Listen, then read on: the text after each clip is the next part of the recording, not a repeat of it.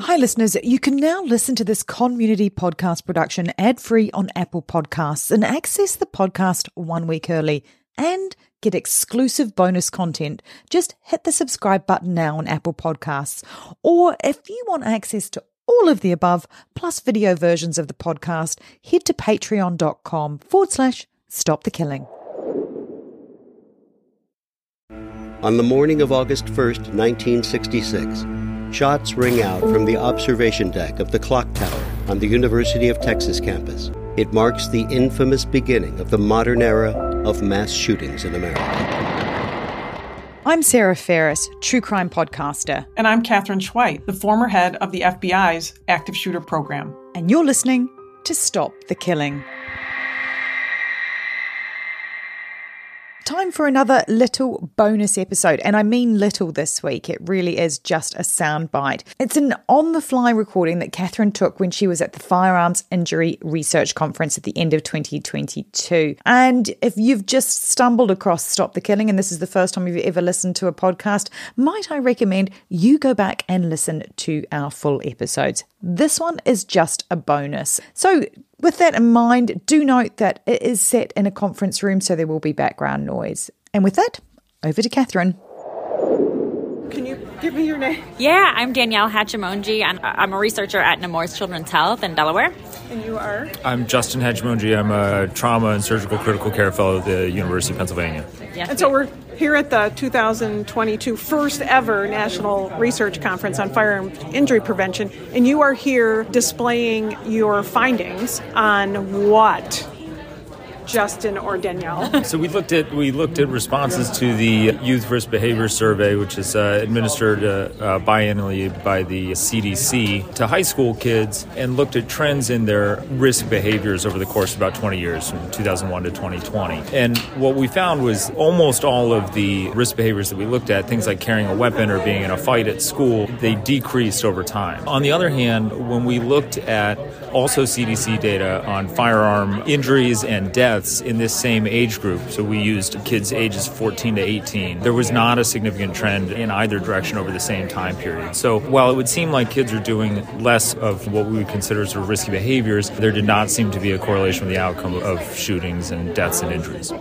So, Danielle, I'm looking at a chart that has a green and a blue and a red line on it and they're talking about the rates of firearms injury and death for 14 to 18 year olds. And what does this chart tell our viewers who are only listening? The big takeaway is that there was no change over time. There's no clear trend. There's no increase, there's no decrease in firearm injury and death for 14 to 18 year olds, and this is at the national level.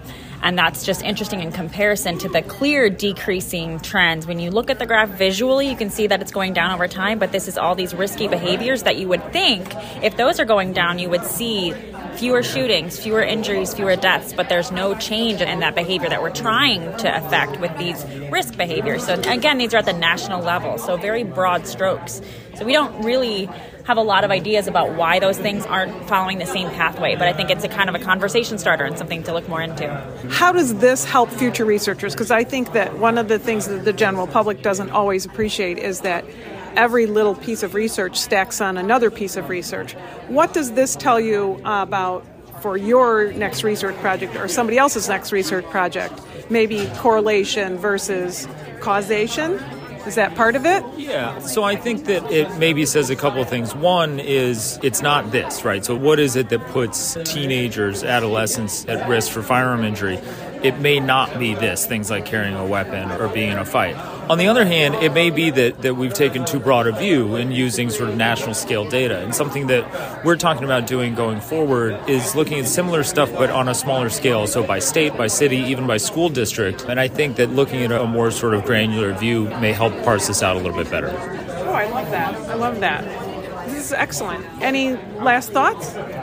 So, you know, I come from a school based perspective. I do a lot of work in schools and kind of school safety. And I think this just shows us that in some ways we're doing a good job in helping to try to create safer schools. Like we are seeing decreases in these behaviors, but at the same time, we're not protecting our kids the way that we want to be on this national scale. And so it's in some ways hopeful and promising, and in other ways, is motivating to keep working to try to figure out how to protect all kids.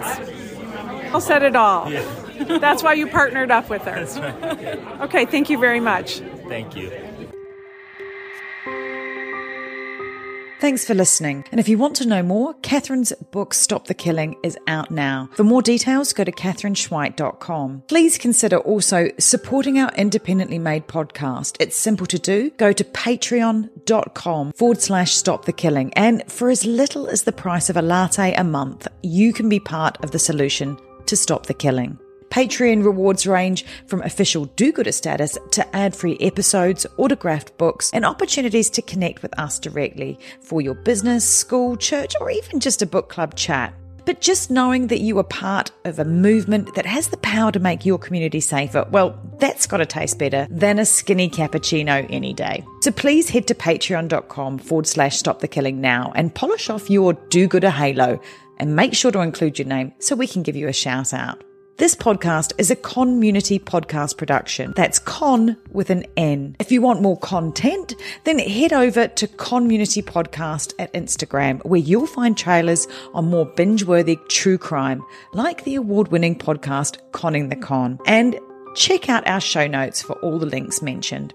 Finally, if you want one takeaway action that you can do right now that can help make our community safer, Please share, rate, and review this podcast wherever you listen.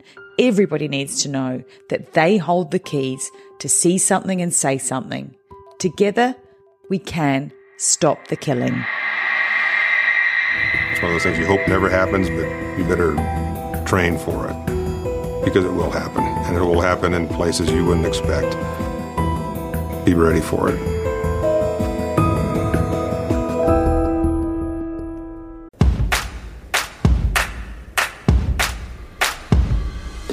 We are gathered here today to give you permission to plan the wedding that you want.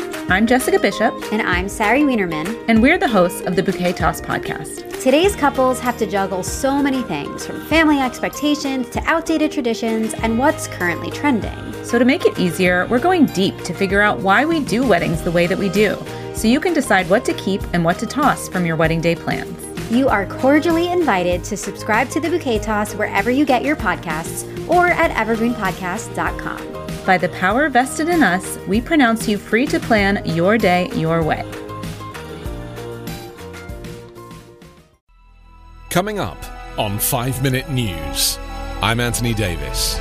You might think it's partisan because maybe it's critical of one side or the other, but it's not. It's just the truth. And I think that's also something that's kind of unusual for Americans listening to the radio or to podcasts because the news landscape in the States has been so partisan for so many decades. So, five minute news is verified, truthful, independent, unbiased, and essential world news daily.